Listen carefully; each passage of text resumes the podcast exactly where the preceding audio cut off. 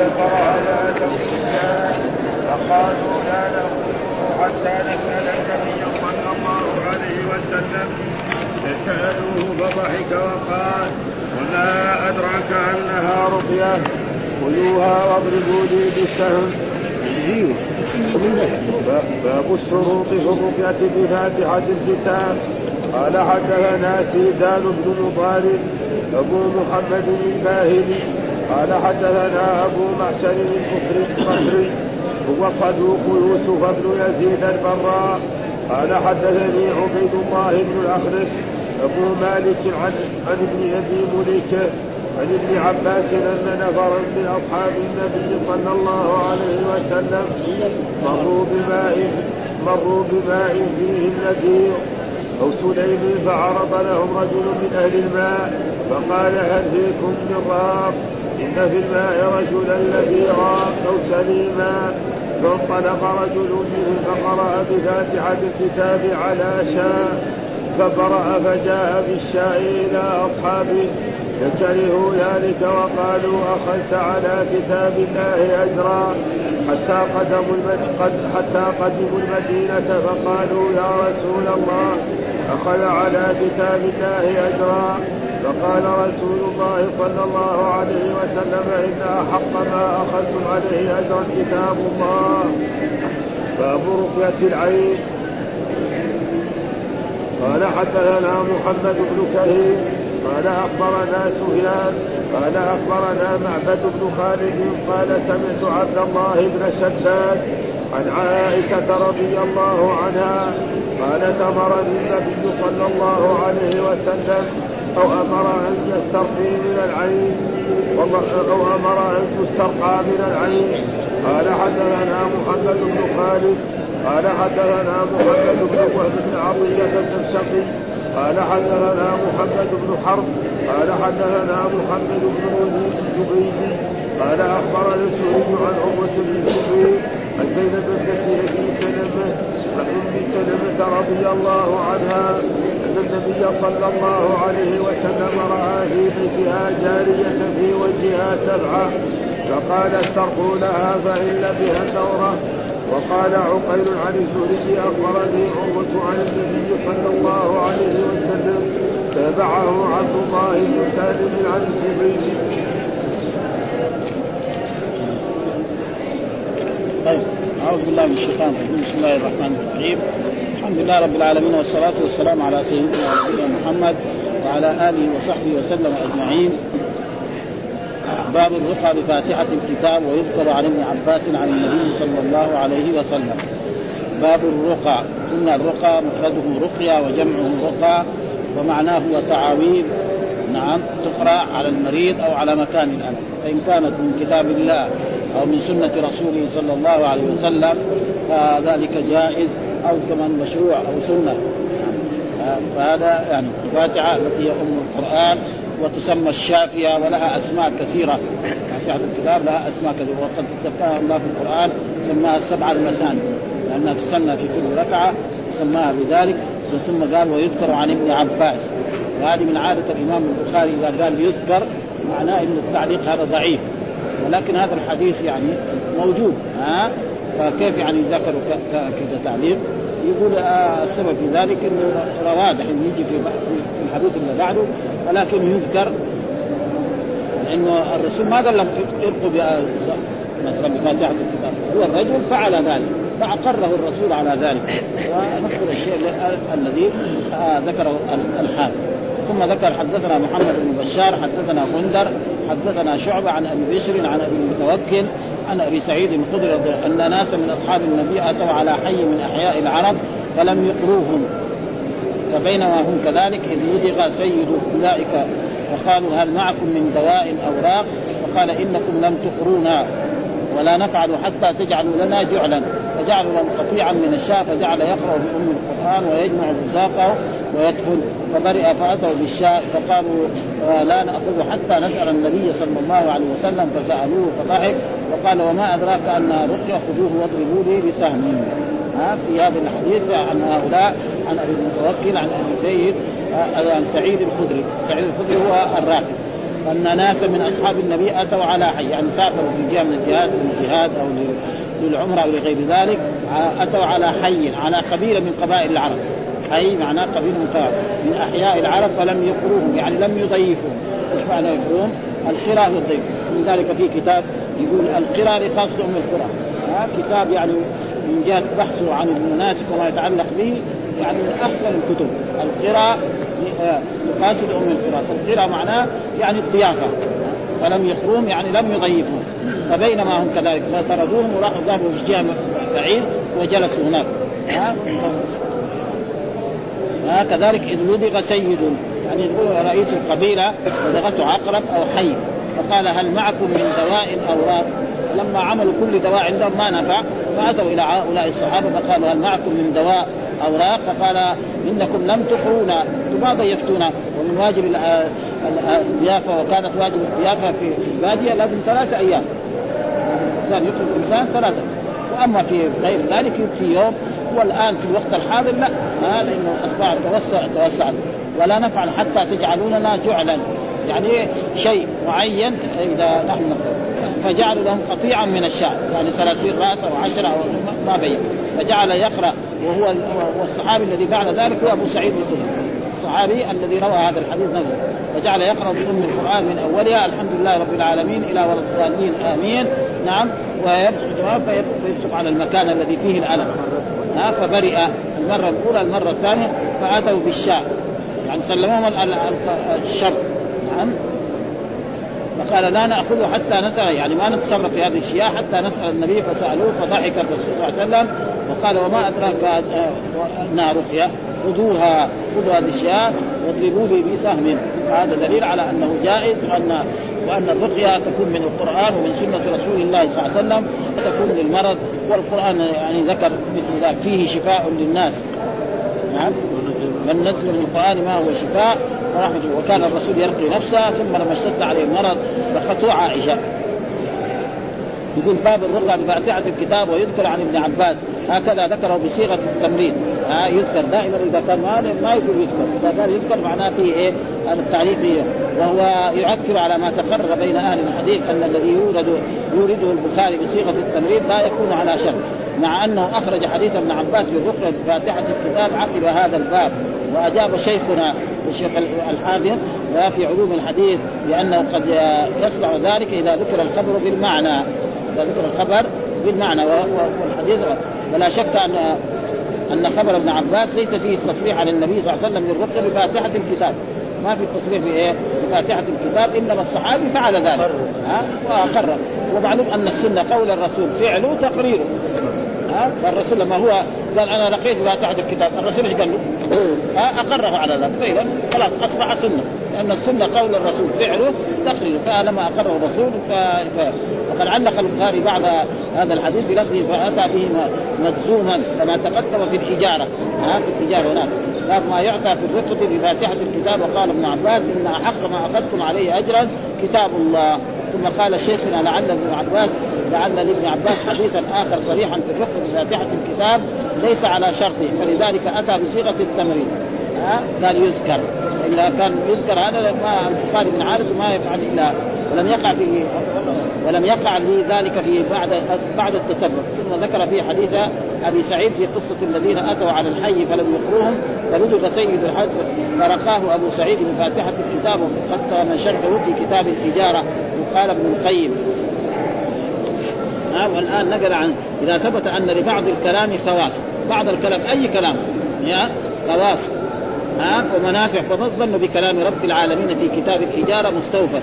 وقال ابن وكلام رب العالمين. ثم بفاتحة بالفاتحة التي لم ينزل في القرآن ولا غيره في الكتب مثلها بتضمنها جميع معاني الكتاب. وقد اشتملت على ذكر على على ذكر أصول أسماء الله ومجامعها وإثبات المعاد وذكر التوحيد والافتقار إلى الرب في طلب الإعانة به والهداية منه. وذكر أفضل الدعاء وهو طلب الهداية ثم إلى الصراط إلى الصراط المستقيم المتضمن كمال معرفته وتوحيده وعبادته بفعل ما أمر به واجتناب ما نهى عنه والاستقامة عليه ولتضمنها ذكر اسماء الخلائق وقسمة إلى منعم عليه لمعرفته بالحق والعمل به ومغضوب عليه لعدوله عن الحق ومعرفته وضال لمعرفة آه لعدم معرفته له. مع ما تضمنه من إثبات القدر والشرع والأسماء والمعاد والتوبة وتزكية النفس وإصلاح القلب وإصلاح القلب والرد على جميع أهل البدع. وحقيق بسوره هذا بعض شأنها أن يستشفى بها في كل من كل داء والشيء الذي يمتاز به ابن القيم يعني في كتبه أنه الشيء الذي يذكره الكتاب والسنة والباقي بأسلوب. هذا تقريبا إيه؟ اسلوبه إنشاء انشاؤه هو. ها؟ يعني هذا شيء عجيب. مع كثير من الكتب العلماء ينقل كلام الناس. ها؟ ها؟ يعني ينقل ها؟ فالحين هذا تقريبا هو بأسلوبه يعني. ها؟ وهذا زي ما أقول. أول بيه الحمد لله. تنجيل بعدين رب العالمين. بعدين الرحمن الرحيم. إثبات الأسماء. ها؟ مالك يوم الدين. بعدين يقول إياك نعبد. هذا التوحيد. توحيد الألوهية. بعد ذلك يقول اهدنا الصراط المستقيم. إياك نعبد وإياك اهدنا الصراط المستقيم. هذا بعد ذلك اهدنا الصراط. يعني منه الصراط المستقيم هو طريق النبيين. انعم الله عليه من النبيين والصديق. بعدين جنبنا طريق المغضوب عليهم الذين هم اليهود والضالين. فلذلك كان ولأجل ذلك لا يوجد لها نظير في الكتب السماوية. أبدا. هذه سورة لا يوجد لها في الكتب السماوية. ولذلك يقول الله ولقد آتيناك سبعا من المثاني والقرآن العظيم. القرآن العظيم من عطف العام على الخاص. سبع المثاني ليس المثال أنها تسمى في كل ركعة وأنها سبع آيات. فهي سورة عظيمة.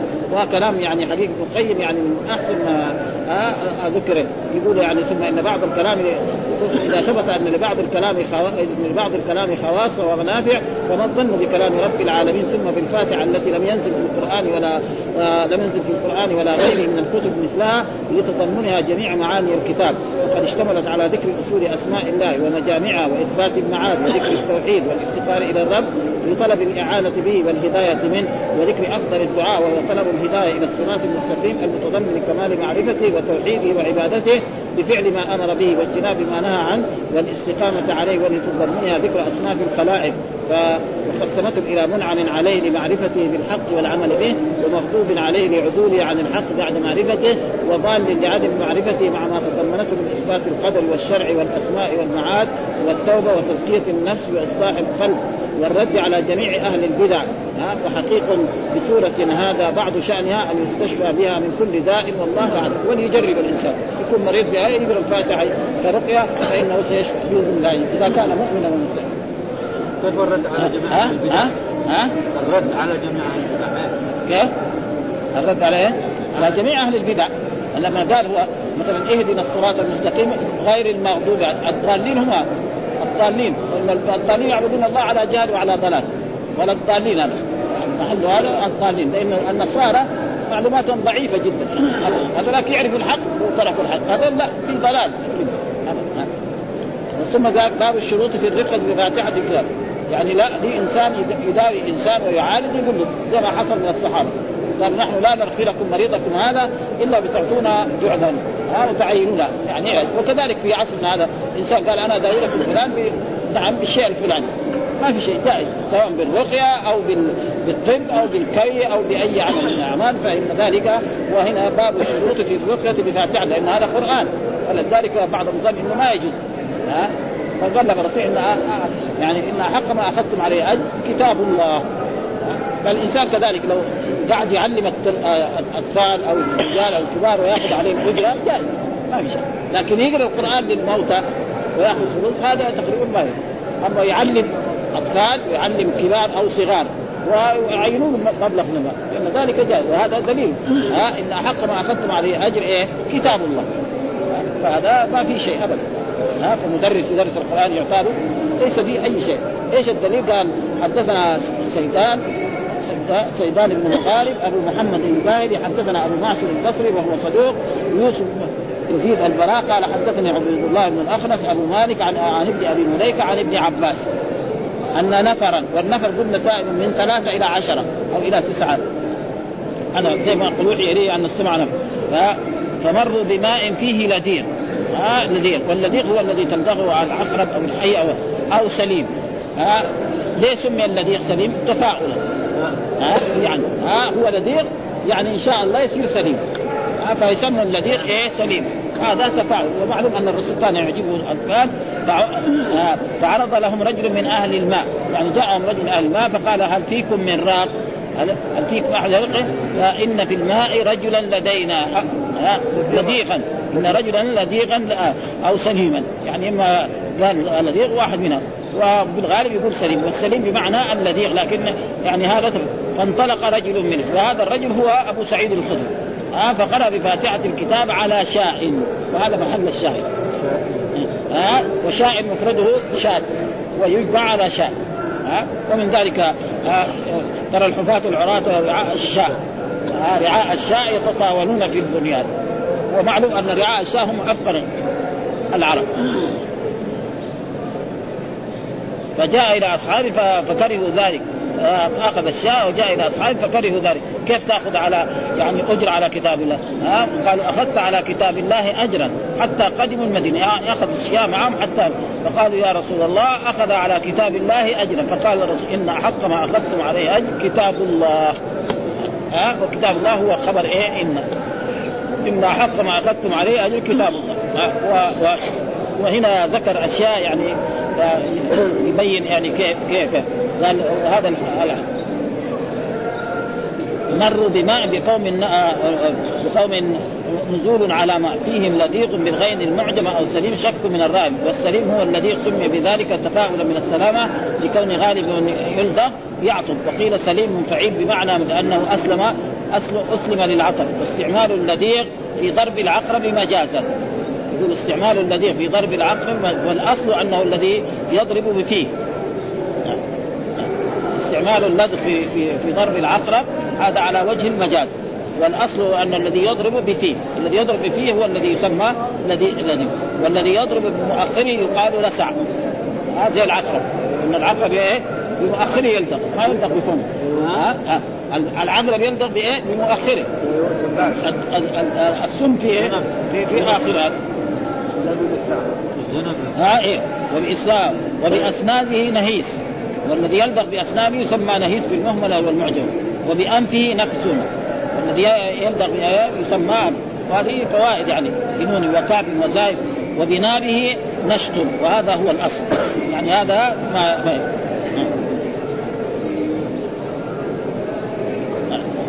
يقول وقيل سليم فعيل بمعنى لأنه أسلم أسلم للعطب واستعمال اللدغ في ضرب العقرب مجاز والأصل أنه الذي يضرب في والذي يضرب مؤخره يقال لسعه وبأسنانه نهيس بالمهملة والمعجمة وبأنفه نقص بنون وكاف وزاي وبنابه نشط وهذا هو الأصل. فانطلق رجل منهم لا أقف على اسمه وقد تقدم شرح هذا الحديث مستوفا في كتاب الإجارة.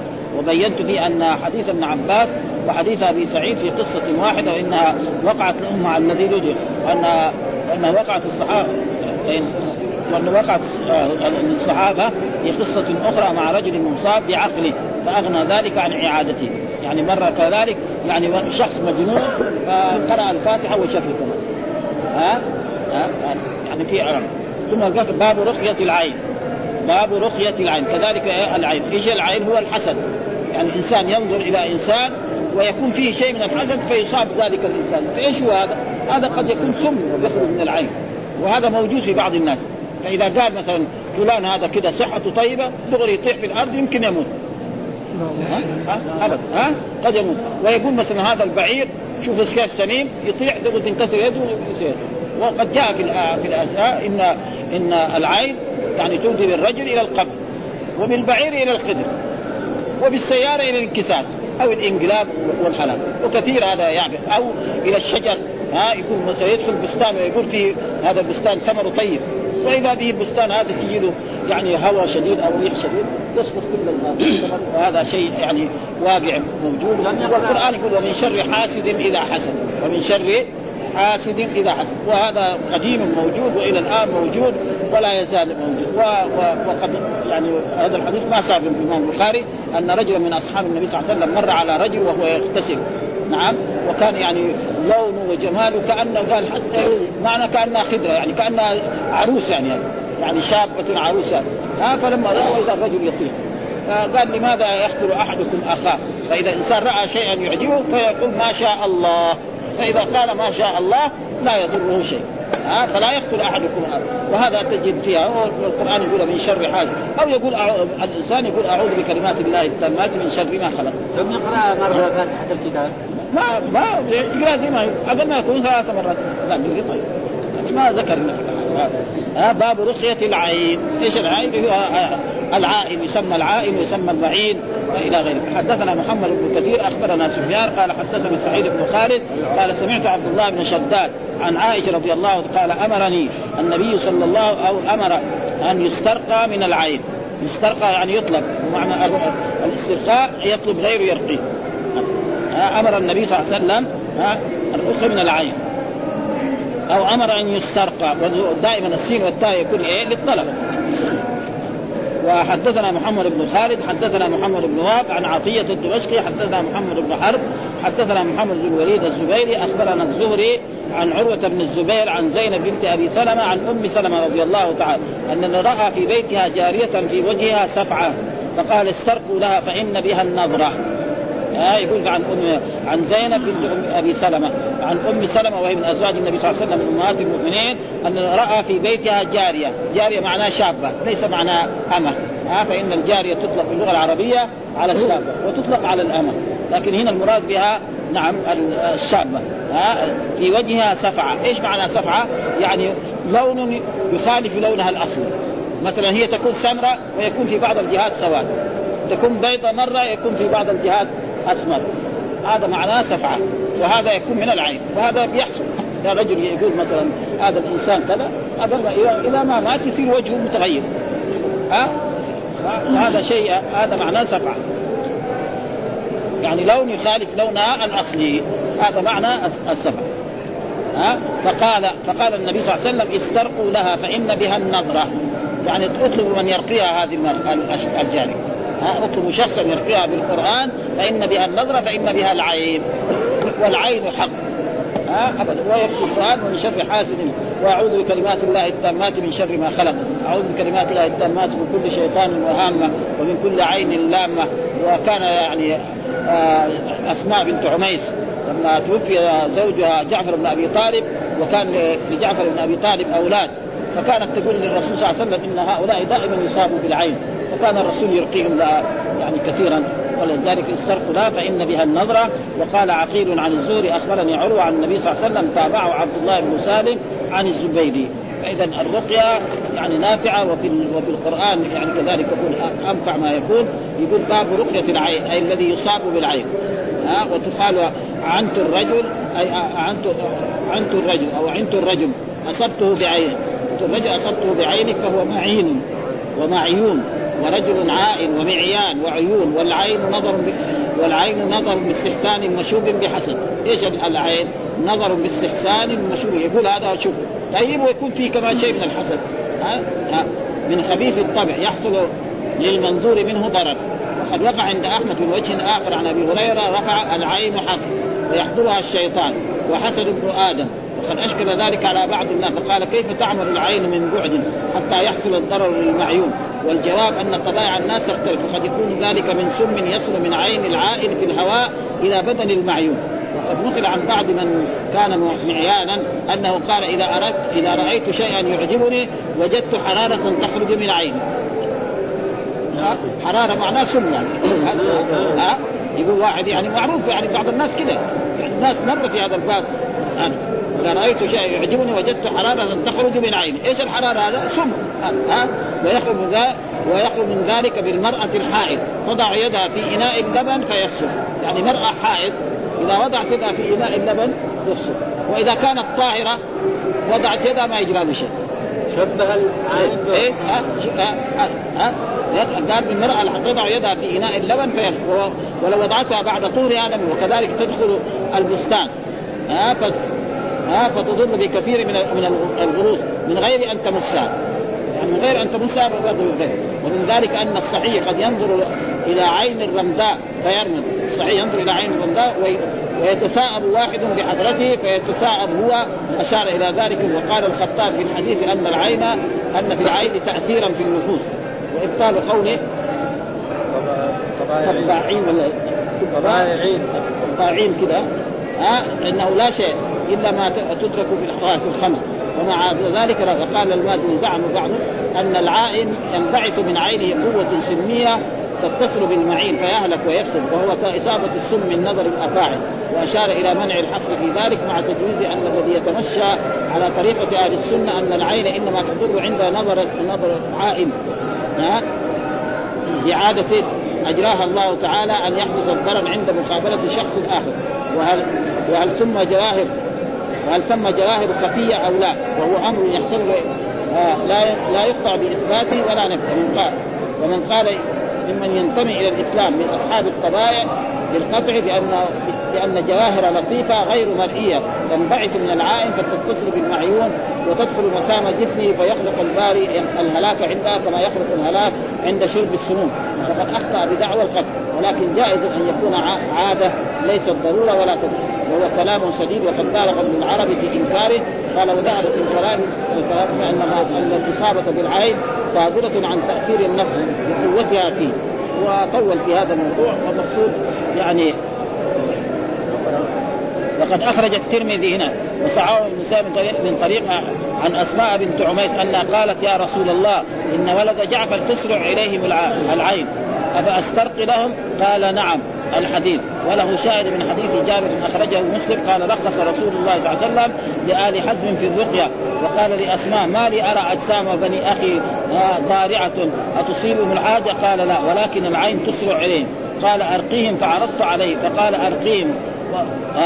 وقول ضارعة أي بمعجمة أول أي نحيفة. وورد في مداواة المعيون أيضا ما أخرجه أبو داود عن عائشة أيضا قالت كان النبي صلى الله عليه وسلم يأمر العائن أن يتوضأ ثم يغتسل منه المعين. ها؟ يغتسل يغتسل أعضاءه التحتانية هذه ويصب على إيه؟ على على الذي عانه فإنه يزول. هذا هو الدواء إيه؟ الجاهز وعن عروة بن ثلاث درجات. لأنه أخرج في صحيح من حديث أبيه وكان بينه وبين عروة رجلان.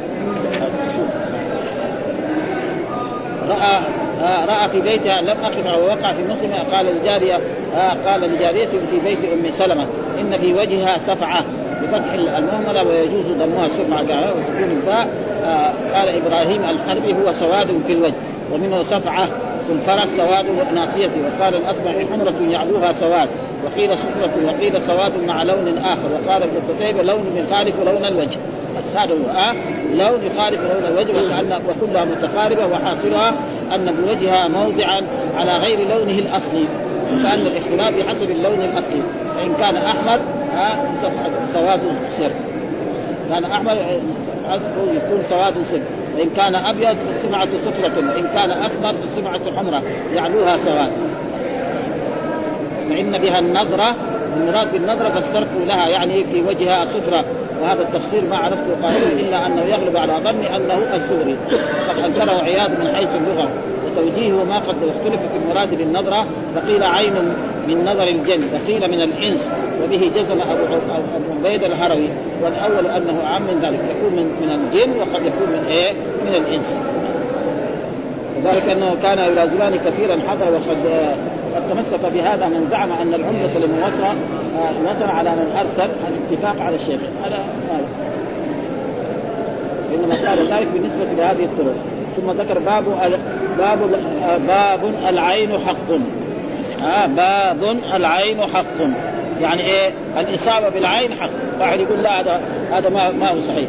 كيف واحد يعني يعين إنسان؟ هذا أشياء حقائق يعني. ما يمكن ما يمكن تنكر هذا. والذي أنكرها يكون يعني أنكر المحسوس زي ما ينكر الأشياء الطاهرة الشمس أو القمر أو أي شيء؟ فالعين حق لأن الرسول أخبر بذلك فلازم إيه وهي حقيقة ولا بد منها. وإيش دواها؟ دواها الرقيه وفي سنة رسول الله صلى الله عليه وسلم بمثل الفاتحة بآية الكرسي بالمعوذتين. أعوذ بكلمات الله التامات من شر ما خلق. أعوذ بكلمات الشيطان وهام كل كذلك. مثلا العائن ده نعم نقول له أغسل اطرافه اغسل من هنا إلى هنا. نعم. ثم بعد ذلك يؤخذ هذا الماء ويصب على عين فإنه يزول. ها بإذن الله. إيش قال آه حدثنا إسحاق بن نصر حدثنا عبد الرزاق عن معمر عن همام عن أبي هريرة رضي الله تعالى عنه عن النبي قال العين حق.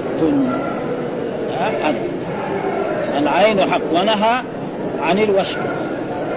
العين حق يعني العين إيه؟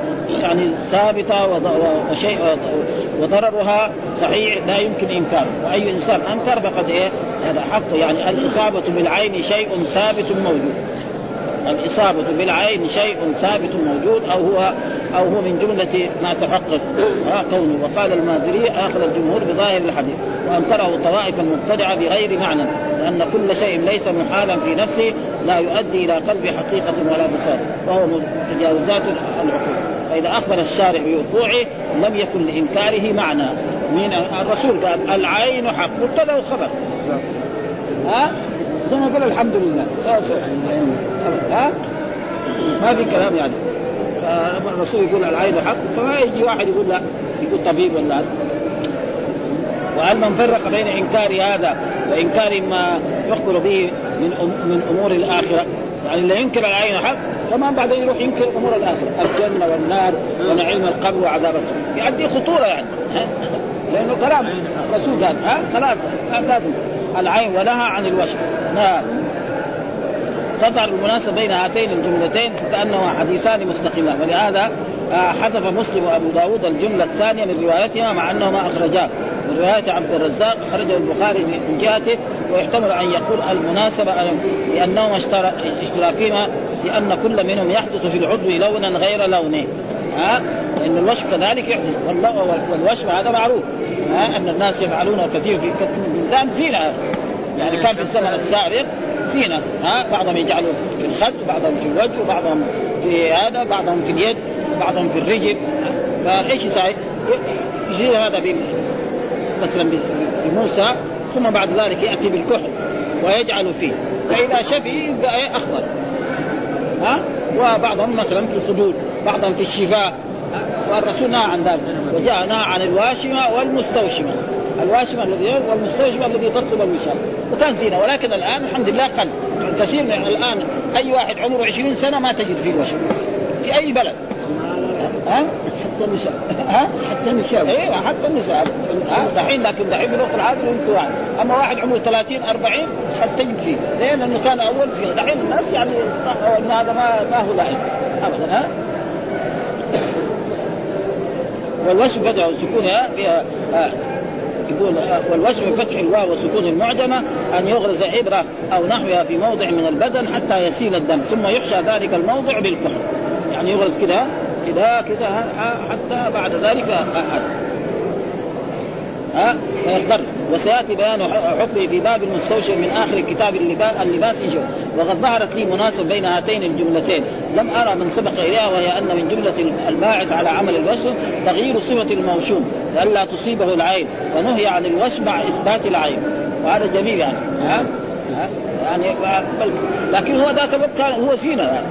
الزمن السابق زينه نهي عن الوشم مع إثبات العين وأن وأن وأن التحيل بالوسم وغيرها مما لا يستند إلى تعليم الشارع لا يفيد. وان الذي قدره الله سيقع. وأخرجه مسلم من حديث ابن عباس العين حق.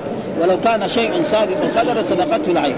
وإذا اغسلتم ها؟ وإذا استغسلتم فاغسلوا يعني واحد اعان إنسان وقال له تعال. أنت يا شيخ أنت والله قلت في كذا وكذا واعنتني ف... ف...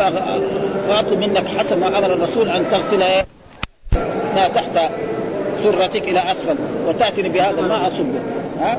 فلازم يقبل ولكن الناس ما يرضى وقد حصل ذلك يعني قريب في هذه السنة للشيخ حماد. يعني رجل قال له رآه وهو يقرأ في مصحف قال له أنت رجل شايب وكمان تقرأ في هذا المصحف؟ صغير وإذا به أصيب الرجل بعينه. إلى الآن يعني عينه ما صارت طيب وساوى كل الأشياء يعني على كل حال. هذاك مو راضي. ابدا. قد ما عمل معاه انه يقول أنا ما عملت بك شيء وهنا الرسول يقول إذا إذا اغتسلتم يعني إذا اغتسلتم فاغسلوا إذا طلب منكم الاغتسال للذي عنته فاقبل منه فأما الزيادة الأولى ففيها تأكيد وتنبيه على سرعة نفوذها وتأثيرها بالذات وفيه إشارة إلى الرد على من زعم ان أن قول العين حق يريد به القدر أي العين التي تجري منها الأحكام. فإن عين الشيء حق والمعنى أن الذي يصاب من الضرر بالعاده عند عند نظر الناظر إنما هو بقدرة الله السابق لا شيء يحدثه الناظر. ووجه أن الرد ووجه الرد أن الحديث ظاهر في المغايرة بين القدر وبين العين. وإن كنا نعتقد أن العين من جملة المقدور ولكن ظاهر إثبات العين الذي تصيبه آه مما آه جعل الله تعالى فيها من ذلك وأودعه فيها. وإما بإجراء العادة لحدوث الضرر عند تجدد النظر. الأول يعني وقال وحاصل وحاصل لو فرض أن شيئا أن شيئا له قوة بحيث يسبق القدر لكان العين.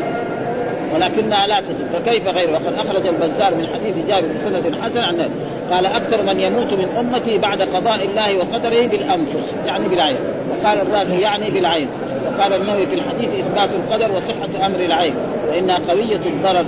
وأما الزيادة الثانية وهي وهي أمر العائن بالاغتسال عند طلب المعلوم منه. فذلك فيه إشارة إلى أن الاغتسال من ذلك كان معلوما بينهم فأمرهم الا يمتنعوا منه إذا آه أريد منهم وأدنى في وأدنى ما في ذلك رفع الوهم الحاصل في ذلك وظاهر الأمر الوجوب وحكى المازري فيه خلافا و وصح الوجوب. وقال متى خشي الهلاك؟ وكان اغتسال العائل وكان اغتسال مما جرت العادة بالشفاء به فإنه يتعين. وقد تقرر أنه يجبر على بذل الطعام للمضطر وهذا أولى. ها؟ إذا واحد مضطر جاء جوعان يبذل الطعام كذلك وكذلك إذا عانه لازم إيه؟ يبقى فإذا ما يشتكي للمحاكم الشرعية أو للشرطة ويجيبوا يقولوا يلا اغتسل ويأخذوا منه المال ولم يبقى واحد ولم يبين في حديث ابن عباس وقد وقعت في حديث سالم بن حنيف عند أحمد والنسائي وصحابه بن حبان من طريق الزهري عن أبي سلمة عن أبي سلمة بن سالم بن حنيف أن أباه حدث أن النبي خرج وسار معه نحو ماء حتى إذا كان بشعب الخرار من الجحفة اغتسل سهل بن حنيف وكان أبيض حسن الجسم والجلد. فنظر إليه عامر بن ربيعة فقال ما رأيتك اليوم ولا جلد مخبعه هذا هو العين ما حتى المخبى البنت اللي في البيوت يعني جلدها ما يكون مثل هذا ها؟ فلبط. أي سرع وزنا ومعنى. دغري حالا صار. وعنسان فأتى رسول الله صلى الله عليه وسلم فقال هل تتهمون به من أحد؟ قال عامر بن ربيعة. فدعا عامرا فتغيظ عليه فقال على ما يقتل أحدكم أخاه هلا إذا رأيت ما عجبت بركت. قلت ما شاء الله بارك ثم قال اغتسل. له فغسل وجهه ويديه ومرفقيه وركبتيه وأطراف رجليه وداخلة إزاره في قدح. ثم صب ذلك الماء عليه عليه, عليه. صب ذلك عليه رجل من خلفه وعلى رأسه وظهره ثم ثم يكفأ القدح. ففعل ذلك به فراح سهل مع الناس وليس به بأس. شفي حالا. ولفظه قويس ولفظ قويس أنه صب صبة على وجهه بيديه اليمنى وكذلك سائر أعضائه صبة صب في القدح وقال ثم يكفأ القدح وراءه على الأرض. ووقع في رواية كذلك أن عامر بن ربيعة ويقص فذكر الحديث فيه فليدع فليدع بالبركة. ثم دعا بماء فأمر عامرا أن يتوضأ فيغسل وجهه ويديه إلى المرفقين وركبتيه وداخلة إزاره وامر وأمر أن يصب عليه. قال سفيان قال معمر وأمر أن يكفى الإناء من خلفه هنا اغسل داخلة داخلة إزارك مما يلزم فإذا فعل صفه على المنظور إليه. وهذا يوهم الاقتصار على ذلك وهو عجيب. ولا سيما وقد نقل في شرح مسلم كلام عياض. ها فمقصود يعني إنه هذا هذا هو الواجب في إيه؟ مثل هذا. وفي الحديث يقول هنا نقرأ هذه الأشياء. برضه فوائد. يقول وفي الحديث من الفوائد أيضا أن العائل إذا عرف إذا عرف يقضى عليه بالاختصار. يقضى يعني يحكم عليه وأن الاغتسال من النشرة النافعة. النشرة معناه الثواب إيه؟ بالقرآن. وأن العين تكون مع الإعجاب ولو بغير حسد ولو من الرجل المحب ومن الرجل الصالح. وأن الذي يعجبه الشيء ينبغي أن يبادر إلى الدعاء الذي يعجبه بالبركه ويكون ذلك رقية منه. وأن الماء المستعمل طاهر. نأخذ الماء المستعمل طاهر لأنه كان نجس ما وفيه جواز الاغتسال بالفضاء. وان الإصابة بالعين قد تقتل وقد اختلف في جريان القضاء بذلك قال القرطبي لو أتلف العائل شيئا ضمنه ولو قتل فعليه القصاص. ها؟ أه؟ لو قال كذا ما أكل وراح طاح ومات يقول عليه القصاص إذا عرف ذلك منه ها؟ ولو قتل فعليه القصاص أو الدية إذا تكرر ذلك منه بحيث يصير عدم ومع ذلك كالساهر عند من لا يقتله كفرا انتهى. ولم يتعرض الشافعية للقصاص في ذلك بل منعوه وقالوا إنه لا يقتل غالبا ولا يعد مهلكا. وقال النووي في الروضة ولا دية فيه ولا كفارة. لأن الحكم إنما يترتب على منضبط عام دون ما يختص بعض الناس في بعض الأحوال مما لا انضباط له طيب ولم يقع منه فعلا أصلا وإنما غايته حسنة. وتمنى وتم... وإنما غايته حسن وتمني لزوال النعمة وأيضا الذي ينشا عن الاصابه بالعين حصول مكروه. لذلك الشق ولا يتعين ذلك المكروه في زوال الحياة فقد يحصل منه مكروه بغير ذلك من الأول ولا يؤكد على ذلك إلا الحكم قتل الساعة فإن في معناه والفرق بينهما فيه عسل وقد نقل ابن بطال عن بعض أهل إنه ينبغي للامام منع العائل إذا عرف ذلك من مداخلة الناس وأن يلزم بيته. فان كان فقيرا رزقه ما يقوم به. فإن ضرره أشد من ضرر الجزام الذي أمر عمر رضي الله تعالى عنه بمنع من مخالطة الناس كما تقدم واضحا في بابه وأشد من ضرر السم الذي منع الشارع آكله من حضور الجماعة. قال وهذا القول صحيح متعين لا يعرف من غيره. ها؟ عن غيره تصريح بخلافه. ها؟ فلذلك لابد وإذا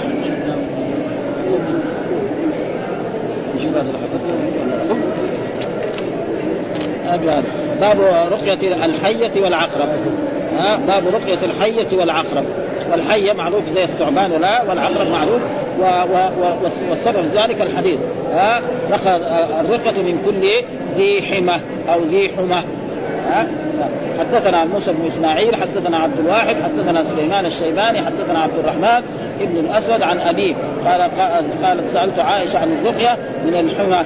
أو من الحمى فقال رخص النبي في الرقيه من كل ذي حمى يعني كل الانسان وذلك إيه؟ زي العقرب زي الحية والعنش وأشياء كثيرة. فإذا هذا تفرق مثل ما حصل للرجل الذي لدغته عقرب فعملوا كل دواء فما أفاد فجاءوا إلى هؤلاء. قال باب رقية الحيض مشروعه ذلك وأشار بالترجمه إلى ما ورد في بعض طرق حديث الباب على ما سأذكره. وفيه إشارة لأن النهي عن الرقى كان متقدما. وقد بينت ذلك في الباب الأول يعني الرقى بغير القرآن. من كل ذي حمى بضم المهملة وتخفيف إيه؟ الميم. تقدم بيانه من باب ذات الجنب وأن المراد به ذوات السمو ووقع في روايه أبي الاحوص عن الشيبان بسنه رخص في الرقيه من الحية والعقرب. والحمد لله رب العالمين وصلى الله وسلم على نبينا محمد وعلى آله وصحبه وسلم.